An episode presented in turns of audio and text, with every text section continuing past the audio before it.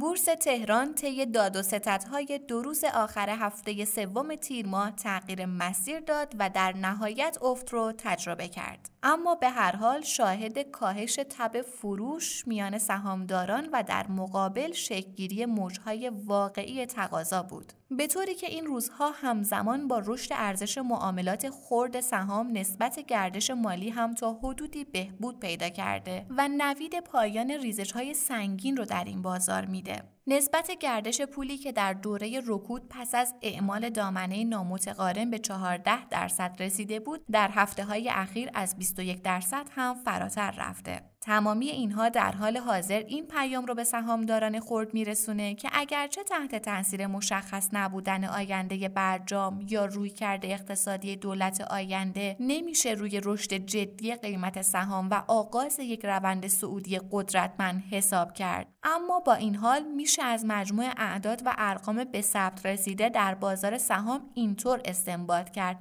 که دیگه خبر چندانی از فشار فروش غیرقابل مهار نخواهد بود. این امر به این معناست که با توجه به کاهش شدید قیمت سهام در ماههای گذشته ممکن سرمایه گذاران بنیادی در پیشبینی روند آتی بگونه پیش برند که بر تقاضای سهام بنیادی در موقعیت کنونی بیافزایند عاملی که با توجه به افزایش نسبت نقد در مقطع فعلی بعید نیست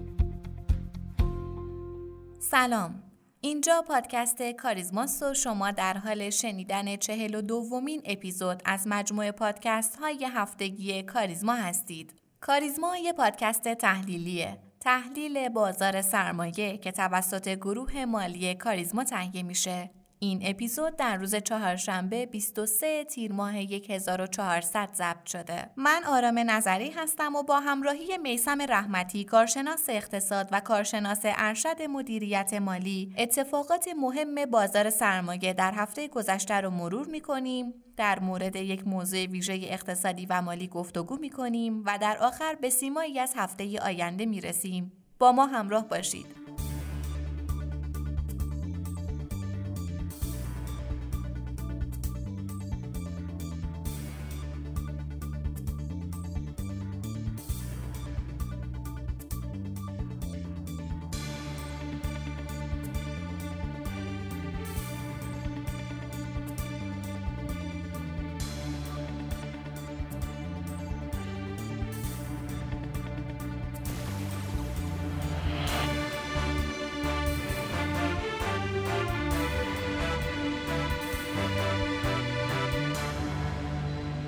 سلام و وقت بخیر به شما شنوندگان و همراهان همیشگی پادکست کاریزما. امیدوارم هفته خوبی رو پشت سر گذاشته باشیم. با یک اپیزود دیگر در خدمت شما هستیم. مثل همیشه جناب رحمتی هم در کنار ما هستن. جناب رحمتی سلام. روزتون بخیر باشه. خدا قوت میگم بهتون.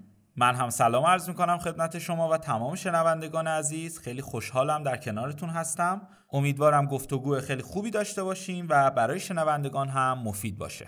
آقای رحمتی شاخص کل نسبتا رشد خوبی رو در دو ماه گذشته به ثبت رسونده اما کماکان خیلی از افراد به خاطر ترس از گذشته انتظار افت دوباره رو دارن. به نظر شما روند بازار در هفته آینده چطور پیش میره؟ ببینید بازار از یک فضای بسیار بدی خارج شده و نباید انتظارهای عجیب و غریبی هم از اون داشته باشیم. تا به الانم به نظرم خیلی خوب رفتار کرد و آروم آروم به رشد خودش ادامه میده. نکته بسیار مهم این روزای بازار اینه که در منفی ها خریدار با حوصله دست به خرید می‌زنه و دیگه رفتارهای هیجانی رو نمی‌بینیم. یکی از متغیرهای مهم که باید بدونیم ارزش صفحه فروشه. در معاملات این هفته فقط 11 درصد نمادها صفحه فروش بودن و حتی ارزش صفحه فروش ها به عدد بسیار کم حدود 400 میلیارد تومان رسید.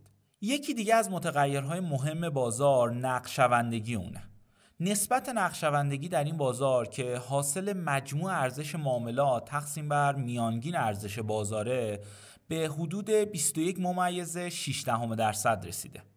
این افزایش از تاریخ 29 خرداد به ثبت رسیده. این در حالیه که تا قبل از این تاریخ یعنی از 25 بهمن تا 3 خرداد این نسبت به 14 درصد کاهش پیدا کرده بود. این زمان دقیقا همون وقتیه که با به کارگیری دامنه نوسان نامتقارن بخش بزرگی از سهام موجود در بازار درگیر صفحه فروش شد و قضیه تا جایی تداوم پیدا کرد که حتی شاهد تشکیل صفحه فروش در 80 درصد نمادها در بازار سهام بودیم در اون زمان به رغم وجود انتقادهای گسترده بر این تصمیم پافشاری شد تا در نهایت بعد از گذشتن چند ماه سیاستگزاران بازار سهام راضی به بازگشت از این تصمیم شدند. جناب رحمتی آمارهای امسال به ویژه در خصوص نقدینگی و تورم زیاد جالب نیست و خب از طرفی هم شاهد کاهش نرخ بهره بین بانکی هستیم و خیلی نگران تکرار فاجعه سال 99 هستن. به نظر شما در شرایط فعلی چه مسیری باید انتخاب بشه تا مانع تکرار فاجعه سال 99 بشیم؟ در دنیا مفهومی به اسم عملیات بازار باز تعریف شده که حتما شنیدید. بانک مرکزی آمریکا جلساتی برگزار می‌کنه که در اون جلسات نرخ بهره افزایش یا کاهش پیدا می‌کنه. این تصمیم در اونجا برخلاف ایران که در نشست و برخواستای چند وزیر در جلسات پول اعتبار در خصوص کاهش یا افزایش نرخ بهره گرفته میشه در بازار صورت می‌گیره. تا جلوی متغیرهای بنیادینی رو که باعث حباب در اقتصاد شده با استفاده از عملیاتی که به صورت خودکار افزایش نرخ بهره رو رقم می‌زنه بگیره. این اوراق در ایران به عنوان اوراق بدهی شناخته میشه. اوراق قرضه معمولا از سوی خزانهداری آمریکا منتشر میشه تا کسری بودجه رو از منابع آینده تأمین کنه دولت آمریکا بسیاری از منابع مردم رو که در بانک ها، صندوق های مالی و مؤسسات مالی سپرده گذاری شده صرف خرید اوراق قرضه می‌کنه و برای تأمین کسری بودجه و سرمایه گذاری زیر ساختا مورد استفاده قرار میده. این روش در 150 کشور دنیا معموله و در ایران هم از اردیبهشت ماه سال گذشته با تأخیر حدود چهل ساله پایگذاری شد. سازوکار هم به این گونه است که هر کدوم از این اوراق یک قیمت اسمی دارند که از سوی خزانه داری به حراج گذاشته میشن و بعد هم بانک ها اونا رو می‌خرن و بخشی از اون هم زمانی که فدرال رزرو به تزریق نقدینگی در اقتصاد نیاز داره دوباره خریداری می‌کنه تا نقدینگی جدید به اقتصاد تزریق کنه. و بالعکس این موضوع هم صادقه. این شکل ساده ای از عملیات بازار بازه که معمولا این روند در بانک مرکزی بسیاری از کشورها طی میشه. اما بانک مرکزی ایران در بهار سخت سال 99 اوراق از قبل خریداری شده ای نداشت. در این شرایط باید چه اتفاقی میافتاد تا نقدینگی جمع بشه؟ زمانی که علائم شکگیری حباب در بورس مشاهده شد به دلیل اینکه بانک مرکزی امکان فروش اوراق برای شروع عملیات بازار باز رو نداشت وزارت دارایی باید اوراق بدهی رو در دستور کار قرار می‌داد. نرخ بهره هم از طریق سایر کانال ها به کل بازار انتقال پیدا می‌کنه و موقعی که نرخ بهره در بازار افزایش پیدا کنه نرخ بهره واقعی منفی از بین میره. این یعنی انتظارات تورمی تخفیف می‌خوره. بنابراین شاید متغیر بسیار مهمی که باید خیلی توجه بشه این نرخ بهره است که باید در حدی باشه که انتظارات تورمی رو کنترل کنه. خب با بالا رفتن نرخ بهره اقتصاد وارد رکود نمیشه؟ ببینید این موضوع زمانی اتفاق میفته که اقتصاد در شرایط متعادل باشه.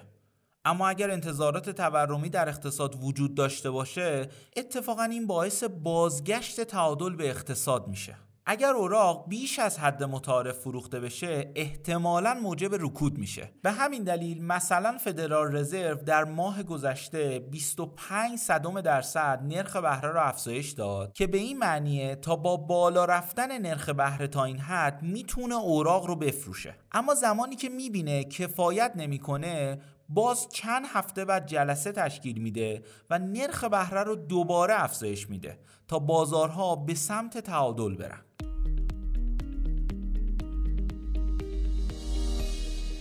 مشخص نبودن تیم اقتصادی رئیس جمهور بعدی و به سمر نشستن برجام تا الان به نوعی ابهام رو به بازارها منتقل کرده و خب همین امر هم سبب شده تا علاوه بر فعالیت های مولد رفتارهای سفته بازانه هم تا حد زیادی کاهش پیدا کنه. فکر می‌کنید این تردید تا کجا تداوم پیدا می‌کنه و چه اثری بر اقتصاد می‌ذاره؟ این مسئله رو باید از دو منظر مورد بررسی قرار بدیم. تداوم این تردید هم می‌تونه تورم رو تشدید کنه هم رکود رو. به عنوان مثال طرحی در خصوص مالیات بر آیدی سرمایه به تصویب مجلس رسیده عاملی می‌تونه باشه که بسیاری از فعالیت‌های مربوط به صنعت ساختمان رو با رکود همراه کنه. در این شرایط مردم منتظرن تا راه تازه‌ای برای پسنداز خودشون پیدا کنن. برای مثال در ماههای اخیر شاهد بودیم که در دوره محدودیت بازارهای داخلی رمزارزها با افزایش تقاضای بسیاری روبرو شدن. شنیده ها حاکی از اینه که چیزی در حدود 6 میلیون نفر از مردم ایران به سمت این بازارها رفتن. مسلما تداوم این شرایط سبب خواهد شد که بازارهای خارجی نظیر بورسا و بازارهای ملک در کشورهای دیگه جذاب بشن. واقعا باید پذیرفت مردم حق دارن نگران ارزش دارایی خودشون باشن و نخوان تورمی که دولت ساخته هر سال بخش زیادی از ارزش دارایی خودشون رو کاهش بده. به همین دلیل متغیرهای اقتصادی نظیر نرخ بهره بسیار می‌تونه در این شرایط به شما کمک کنه. و به عنوان سوال آخر جناب رحمتی در صورت توافق به نظر شما بازارها به ثبات می‌رسن یا خیر؟ اگر توافق بشه نحوه سیاست گذاری ها سناریوهای مختلفی رو پیش روی اقتصاد می‌ذاره و در قالب هر کدوم از این سناریوها شاهد پیامدهای متفاوتی در بازار خواهیم بود. در حال حاضر بخش مهمی از افزایش نقدینگی به این دلیله که بانک مرکزی پایه پولی و نقدینگی رو بر مبنای دارایی‌هایی که وجود نداره افزایش داده. یعنی به ازای دلارای نفتی یا منابع صندوق توسعه که دولت اونها رو به صورت اسمی دسترسی داره ریال پرداخت کرده. انگار این منابع رو از دولت خریداری کرده و در ازای اون ریال در اختیارش قرار داده. به همین دلیل زمانی که منابع بلوکه شده ما آزاد بشه مستقیم در اختیار بانک مرکزی قرار می‌گیره.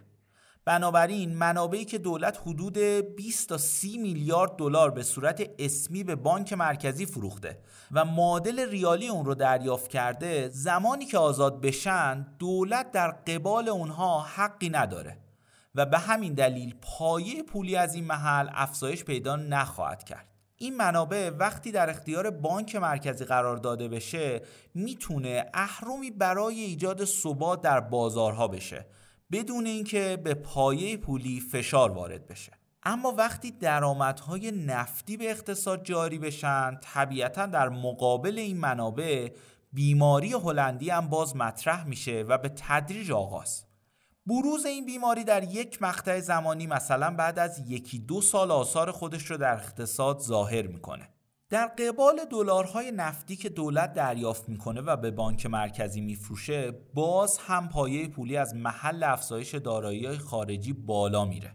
اما سناریوی دیگه ای که در صورت توافق آزاد شدن منابع بلوکه شده و جاری شدن درآمدهای نفتی به کشور می‌تونیم به اون بپردازیم اینه که دولت تلاش کنه نرخ ارز رو پایین تر از حد تعادلی قرار بده که در کوتاه مدت شدنیه. اما به دلیل اینکه این وضعیت ناپایداره ممکنه باز هم روی قسمت تقاضا فشار وارد کنه و خیلی سریع تورم برگرده. بنابراین می‌تونیم بگیم که اقتصاد ایران و بازارها الان روی یک تیغ دولبه قرار دارن. سیاستگزاران هم می‌تونن مشکلات رو در یک برش زمانی بسیار کوتاه مهار کنن.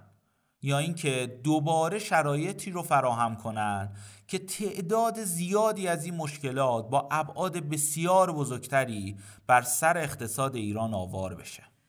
قطعا آرزوی قلبی ماست که این اتفاق و این شرایط پیش نیاد. ممنون جناب رحمتی. خسته نباشید میگم بهتون و از تمام شنوندگان هم خداحافظی می‌کنم. تا هفته آینده خدا نگهدار. شما رو به خدای بزرگ میسپارم. خدا نگهدار.